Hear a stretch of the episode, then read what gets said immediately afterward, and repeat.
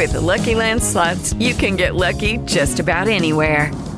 This is your captain speaking. Uh, we've got clear runway and the weather's fine, but we're just going to circle up here a while and uh, get lucky. No, no, nothing like that. It's just these cash prizes add up quick. So I suggest you sit back, keep your tray table upright, and start getting lucky. Play for free at LuckyLandSlots.com. Are you feeling lucky? No purchase necessary. Void where prohibited by law. 18 plus terms and conditions apply. See website for details. Where were you on 9 11? As we mark 20 years since that tragic day, Q104.3 explores that question with 9 11 Stories, a podcast presented by Barasch and McGarry, lawyers for the 9 11 community. Each week, we present a 9 11 story from first responders, celebrities, and everyday people whose lives were forever altered that day. And now, here's your host, Shelley Sunstein. This is the 9 11 story of Golden Globe winner and multiple Emmy nominee Steve Buscemi. Before becoming an actor, Steve was a New York City firefighter. After learning so many FDNYers were missing, Buscemi grabbed his helmet and fire department turnout coat and joined his brothers on the Bucket Brigade, grateful that he could help look for the missing and the dead. The car service picked me up at 8:30.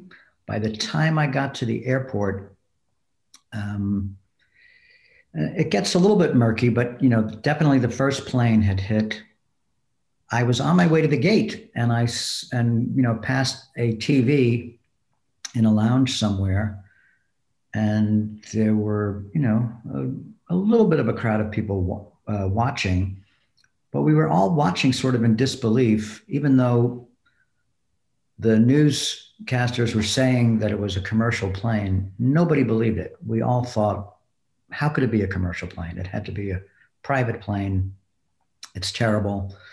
Um, but I don't know if this was a level of denial or whatever. I still tried to get on my flight to go to Toronto. And as when I got to the gate, they said the flight was delayed. Then they said the flight was canceled. And I even went back down to the ticketing area to see if I could um, reschedule, to see if I could just get a later flight. I still didn't think it was that um, urgent, you know, or that anything, you know, that big had happened. Uh, but then you started to hear murmurs and then they said that they were shutting the airport down. And then that's when I believed, okay, a commercial flight. This is this is weird. And as I was leaving, but I'm still not sure if at that point I knew there were I must have known that there were two flights that hit, but I I don't remember if I believed it or not. As I was leaving the airport with everybody else, um, a flight attendant was passing by and she said, They hit the Pentagon. This is t- terrorists. And then you can feel like the level of uh, adrenaline and panic or whatever happened at the airport. People who had been waiting online for the taxis, the line just disintegrated, and now everybody was just clamoring for a taxi. But the taxis weren't going into Manhattan. Um, I was somehow able to get a cab, and then I asked anybody else if they were going to Brooklyn, and um, uh, a woman got in the cab with me, uh, and we went back to Brooklyn and listening to the news reports, and we were both just stunned. We really couldn't even speak, and got back to Brooklyn uh, the driver couldn't even get me all the way to my um, place because traffic was just getting snarled and and I ended up you know having to walk um, uh, like 15 blocks with my luggage. And anyway got home and uh, my wife Joe and our nephew Nate who was staying with us at the time they were glued to the TV um, oh, one thing that I forgot to say was that while I was at the airport, um, somebody who had a transistor radio informed us that um, was it the South Tower that collapsed first? um, uh, that that the tower collapsed, and nobody believed him. Nobody could even fathom it. We just thought that he was, you know, heard something wrong, or he was just, you know, not right, you know. And uh, but of course, then we heard the, the the news reports on the radio in the cab. By the time I got home, the second tower had collapsed, and yeah, that day was just. Um, you know, like everybody else, we I was in shock. We were all in shock.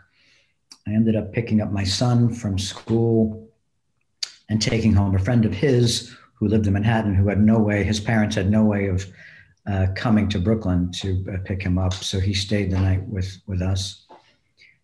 And, you know, just glued to the TV and the radio all day. And it wasn't until I got the initial reports of how many firefighters were probably um, uh, missing. Was at that time they were estimating about hundred, and that was just devastating. That was you know, um, I mean, it was the whole thing was devastating to just imagine all the people who worked in that building. Um, but it didn't. I it I couldn't really feel it. It was just I was too much in shock. I couldn't really take in um, that information until I heard the number of firefighters. And then, you know, having been a former firefighter and having responded to the World Trade Center as a firefighter, you know, back in the uh, early 80s, I knew that my old company, Engine 55, were there. And I immediately started calling the firehouse. no answer you know, I just called multiple times during during the day, just couldn't get any information. And then the next morning, uh, I decided that I just needed to get to the firehouse. And um, I remember asking my wife, Joe, uh, if she would give me a haircut because my helmet, I, I still have my old Engine 55 helmet and turnout coat. And uh, my hair was long at the time, probably like like this. And she cut my hair, you know, short so that the felt that, that the helmet it was still tight, but I but I could fit it on my head. I um, just grabbed my helmet, my um, turnout coat, uh, a backpack. I took along my video cam- camera as well, just instinctively. Uh, you remember those like little handy cams that, that people had?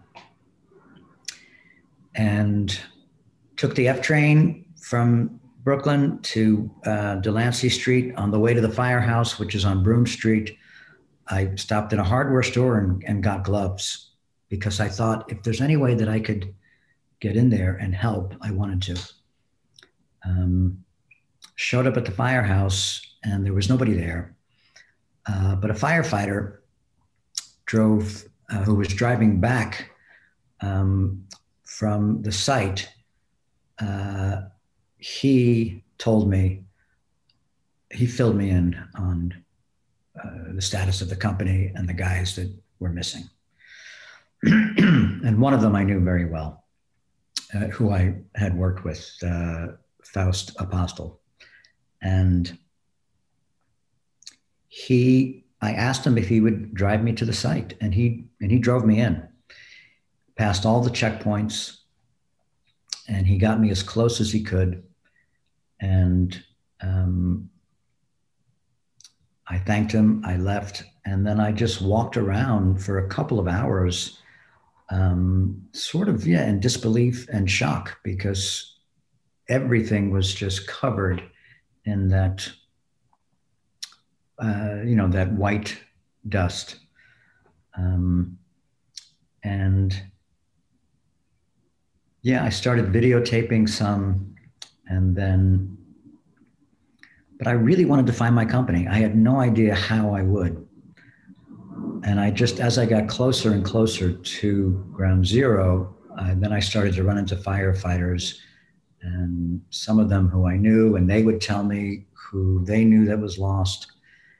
And finally, I made it, you know, um, very close, but I didn't have access to really be on the pile.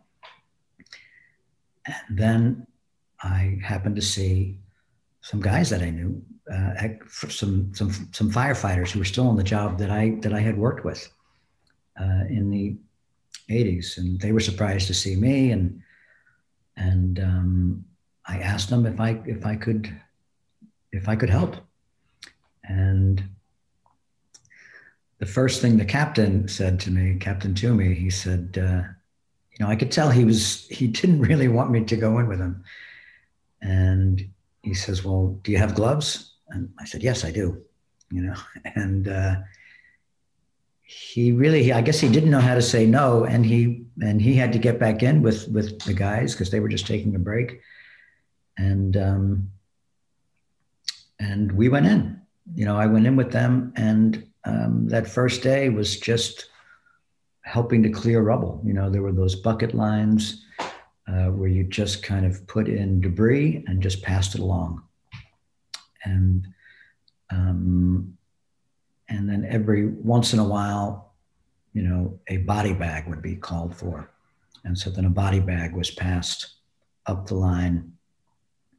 And then a few minutes later, the bag would have remains in it.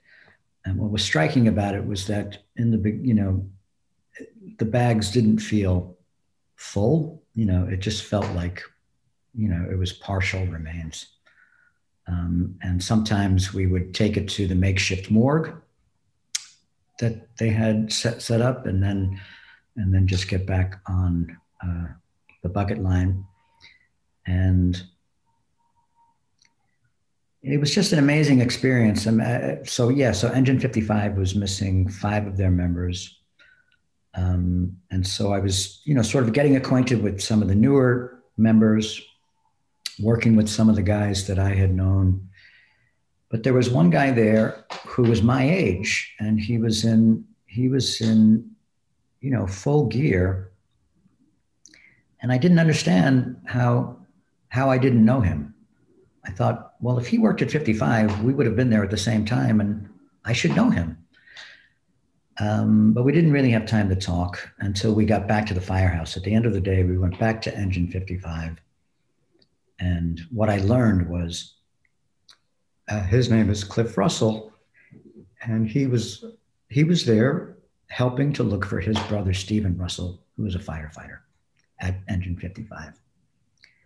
And that morning, Captain Toomey, uh, Chris, uh, Cliff Russell showed up at the firehouse, and the and he was very distraught. And uh, the captain said, "Just just come come with us, you know." And I think it really helped him to be able to be there. You know, one of the things that I remember about that day was that, and in days after, is that so many people wanted to help. You know, people wanted to give blood, people wanted to volunteer, and there was limited access, you know, to the site. And I just felt privileged that I was able to have access through my old company. And I was so grateful for them to allow me to work with them. And we got back to the firehouse and I asked if I could join them the next the next day. And they said, yeah, just show up, you know, come here in the morning, you know, uh, you know, before before nine or whatever time, and then you could ride in with us on on. Uh, they had a makeshift, uh, I guess they had a makeshift rig because their rig was buried. Um, and so for the next few days, I, you know, I rode in with them and I just helped out on uh, the pile. And yeah, it was still, you know, it was very smoky. It was burning. Um, every once in a while, the work would stop um, because they thought there were survivors. And they were trying to listen, you know, so if so, the word would just get out that everybody had to be silent because they were trying to listen if somebody was either calling for help or tapping or doing something. And each time that happened, it ended up, you know, being a false alarm, you know, that it, that while I was there, I don't remember any survivors being, uh, being found. I think there were on the first day, you know, the first day of 9 11. I didn't get there until the next day. Um, and, you know, it was a strange feeling being there. Um, because I felt totally safe and I felt good being with my old company and seeing the effort that was underway there. It was just incredible. The humanity that just, you know, people coming together, talking to firefighters who were there looking for their fathers or looking for their sons or looking for their brothers. Um, and uh, yeah, I like I said, I just felt privileged to be there, and I've said this many times before. I went there to help, and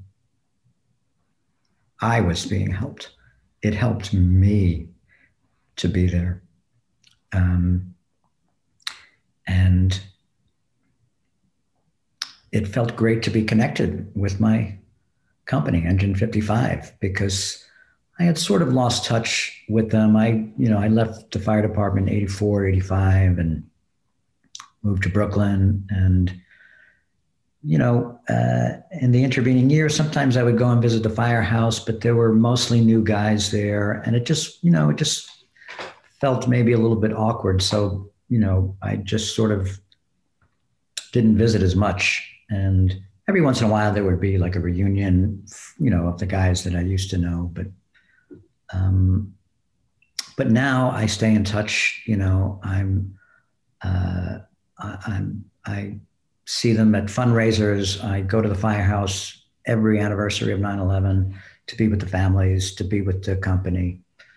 Um, and my time there, you know, uh, yeah, I was just you know, just helping out on on uh, the bucket line. One of the most moving days there, you know, that really affected a lot of us was getting closer to the, uh, you know, where where it was burning the most and where, uh, you know, on the top of the pile. And it was a few days after, and on that day, they found the bodies of uh, the company Engine 24 and Ladder 5. And those bodies were intact. You know, they were passed, you know, they were they were put in body bags and passed along. And that's, you know, I mean, I really felt it that day. Um, just the, you know, the incredible sacrifice and the loss of uh, all of the first responders. Um, you know, and, and also everybody who was in that building. You know, you just felt. With Lucky Land Slots, you can get lucky just about anywhere. Dearly beloved, we are gathered here today to. Has anyone seen the bride and groom? Sorry, sorry, we're here. We were getting lucky in the limo and we lost track of time. No, Lucky Land Casino, with cash prizes that add up quicker than a guest registry in that case, I pronounce you lucky. Play for free at LuckyLandSlots.com. Daily bonuses are waiting. No purchase necessary. Void were prohibited by law. 18 plus. Terms and conditions apply. See website for details. Every day, we rise, challenging ourselves to work for what we believe in. At U.S. Border Patrol, protecting our borders is more than a job; it's a calling. Agents answer the call working together to keep our country and communities safe. If you're ready for a new mission, join U.S. Border Patrol and go beyond. Learn more at cbp.gov/careers. it was still hard to comprehend 3,000 or so people that, that were, you know, gone in an instant. Um, and I remember there was a firefighter there who said, well, we always, you know, firefighters always kind of joke around with each other, like uh, as a way of saying goodbye. They say, see you at the big one. And he says, I guess this is the big one. Um, and and even though you know people were you know there was that feel you know tremendous feeling of sadness but also um, i don't know what the right word is. Um, sometimes i use the word uh, joy, but I almost feel guilty using that word because um, there was something about the witnessing and being part of that effort of being there um, and seeing the humanity, you know, in the aftermath of such evil.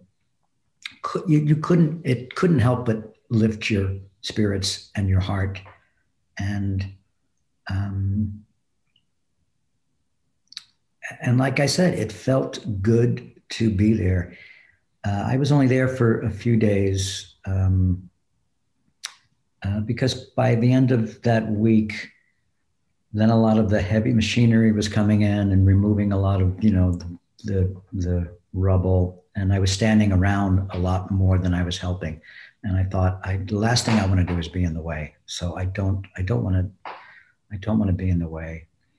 And so um, I decided, you know, that, that that was enough. That that you know I really wasn't needed, if I was ever needed, you know.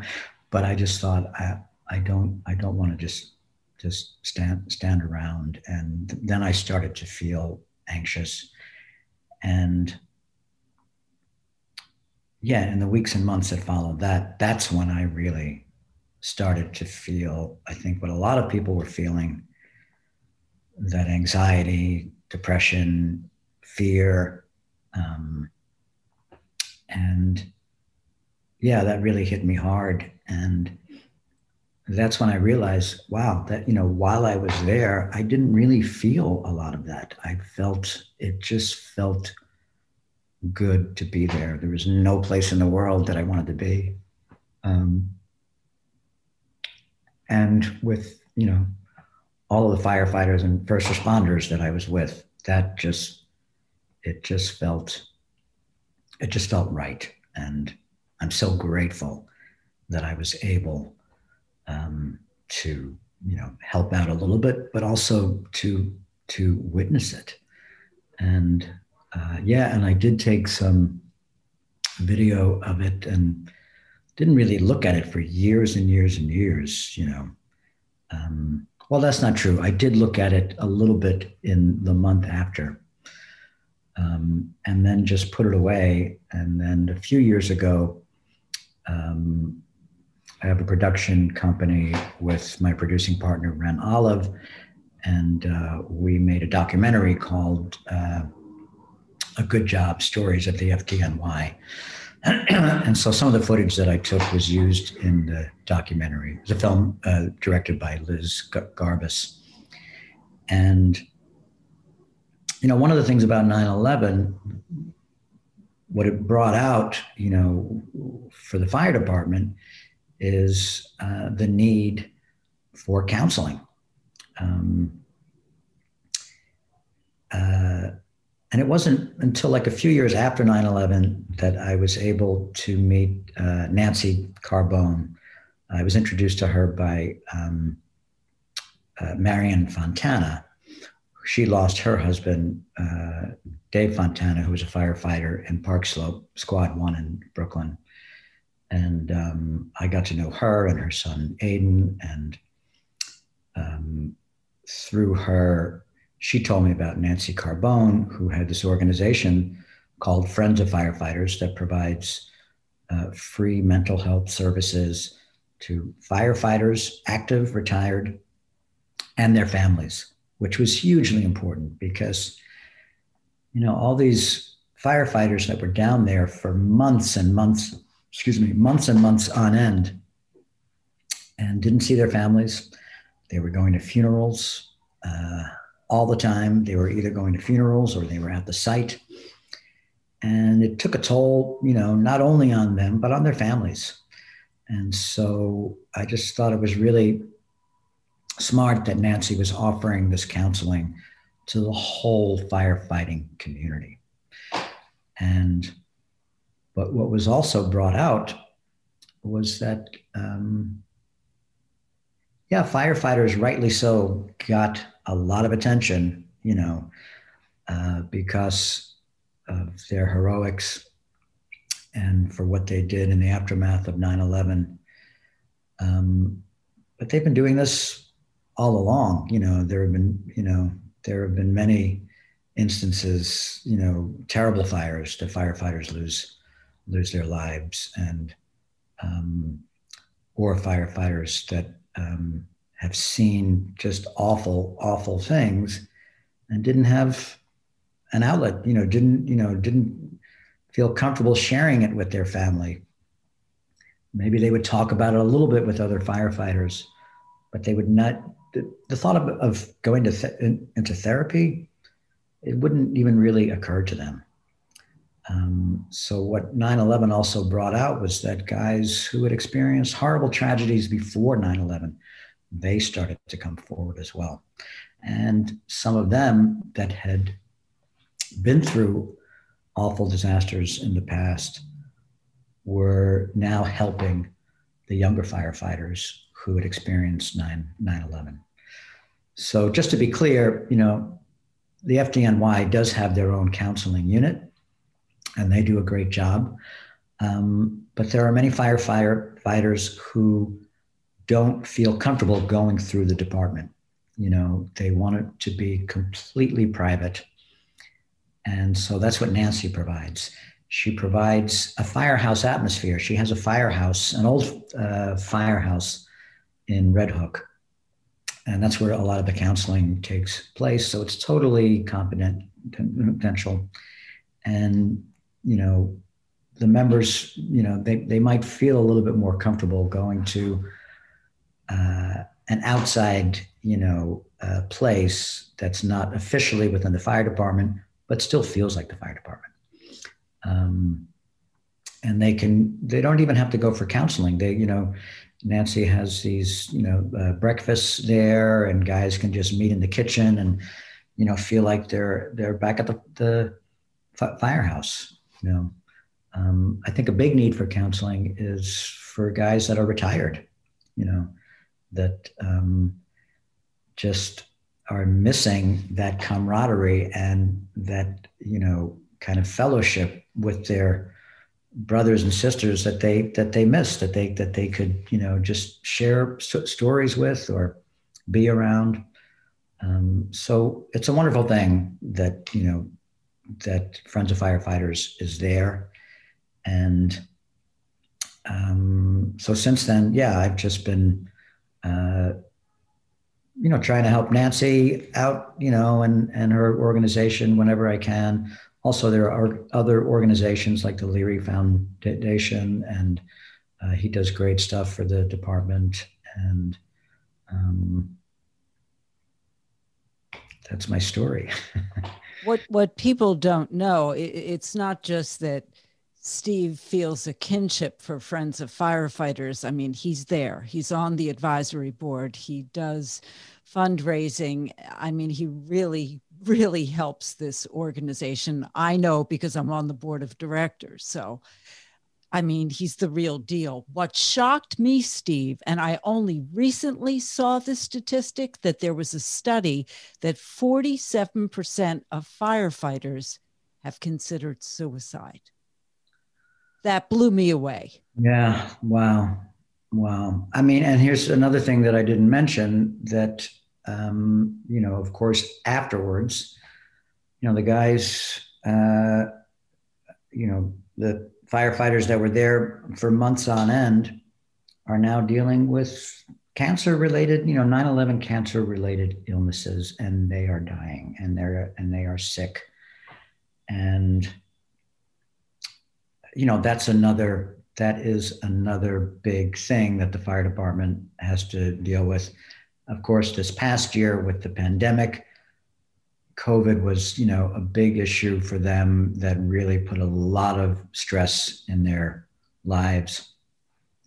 And now with the 20th anniversary of 9/11 coming up, it's a it's definitely a trigger. You know, it's um, you know, I think there there will be more attention paid, you know, to 9/11 this year because it's the 20th anniversary, and um, yeah, and so a lot of the members are going to be reliving it even more vividly than maybe in the past few few years. So, I mean, that is a shocking statistic, and um, I just want to encourage all firefighters that if you're, you know, feeling if you're feeling in any way, um, yeah, depressed, hopeless, you know, just know that you're not alone and there's help.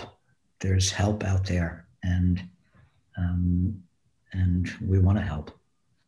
We lost 343 FDNYers on 9 11. As of yesterday, we lost another 250 to 9 11 illnesses. And the firefighters who were there on 9 11 or who worked on the pile after tell me that it's not a matter of if I'm going to get sick over, I'm looking over my shoulder, when am I going to get sick? Which is hard enough on them but think of the families as well of these firefighters who have only lived 9 11 these last 20 years, have only lived with their PTSD, have only lived with this fear of illnesses. It's the wives who need the therapy as well, and the children, because the children are suffering and they don't even know that it's because of 9 11. And Friends of Firefighters provides that service for free. Yeah. Um, there's a there's another documentary that uh, Wren Arthur and I are uh, helping to get out there, and it was made by a firefighter's daughter. Her name is uh, Bridget Gormley. I know her. You know Bridget, yeah. So um, her dad you know, died of a 9/11 related ca- cancer. And so she made, you know, a film that, you know, it's part personal story to her. And she had access to the guys that he worked with. And it's great to see those guys and hear them talk, but it's all, but it's heartbreaking.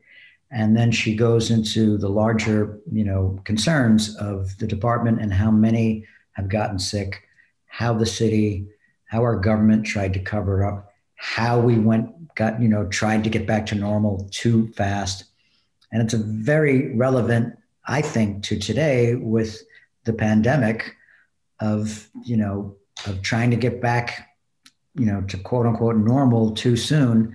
And uh, we, and it caused a, a lot of pro- you know problems.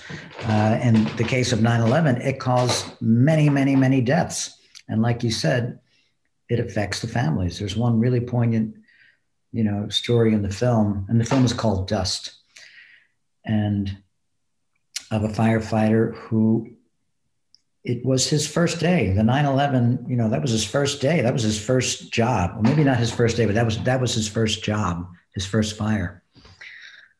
And um, he just has a whole host of problems that um, yeah he's got young kids and they'll always you know they'll just always know him as someone who's got you know all these health problems and not even really understanding like like where it came from i mean in time they'll they'll know but yeah so this you know this is going to be going on for i think generations you know it's um, um, and I think it's really important, you know, when, you know, when we say that we'll never forget to really mean that, you know.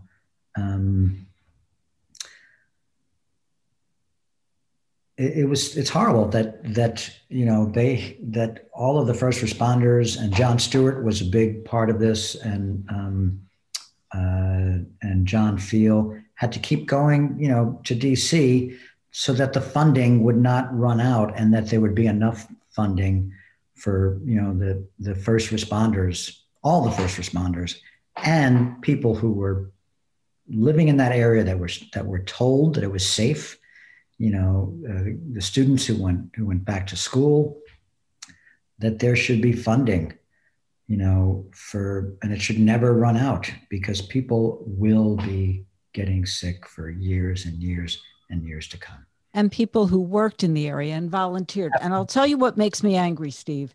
Yeah. I'm I'm grateful that the government finally came through and giving free health care to anyone who may be suffering from a 9 11 illness and providing compensation through the Victim Compensation Fund. But what makes me angry is that if you are one of these victims, you have to find out that these programs exist.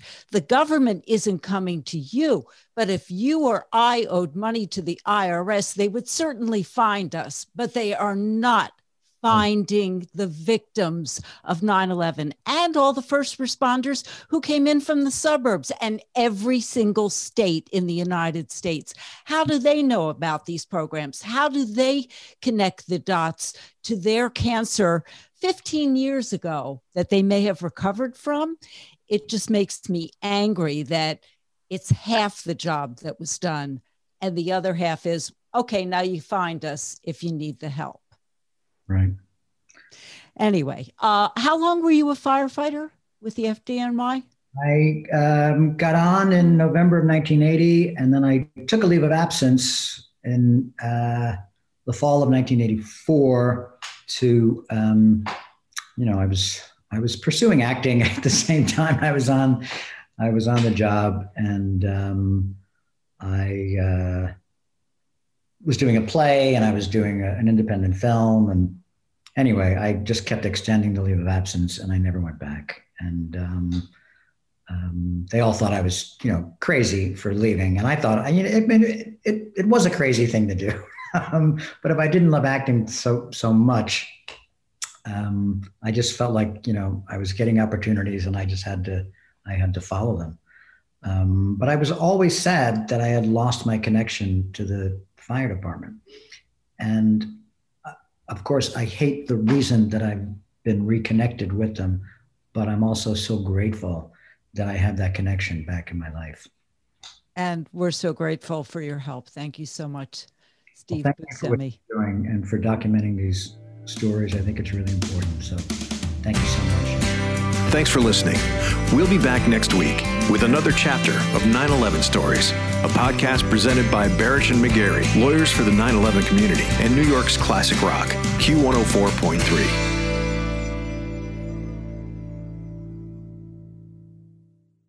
Hey guys, it is Ryan. I'm not sure if you know this about me, but I'm a bit of a fun fanatic when I can. I like to work, but I like fun too. It's a thing. And now the truth is out there. I can tell you about my favorite place to have fun Chumba Casino. They have hundreds of social casino style games to choose from, with new games released each week. You can play for free anytime, anywhere and each day brings a new chance to collect daily bonuses. So join me in the fun. Sign up now at ChumbaCasino.com. No purchase necessary. VGW. Void were prohibited by law. See terms and conditions. 18 plus.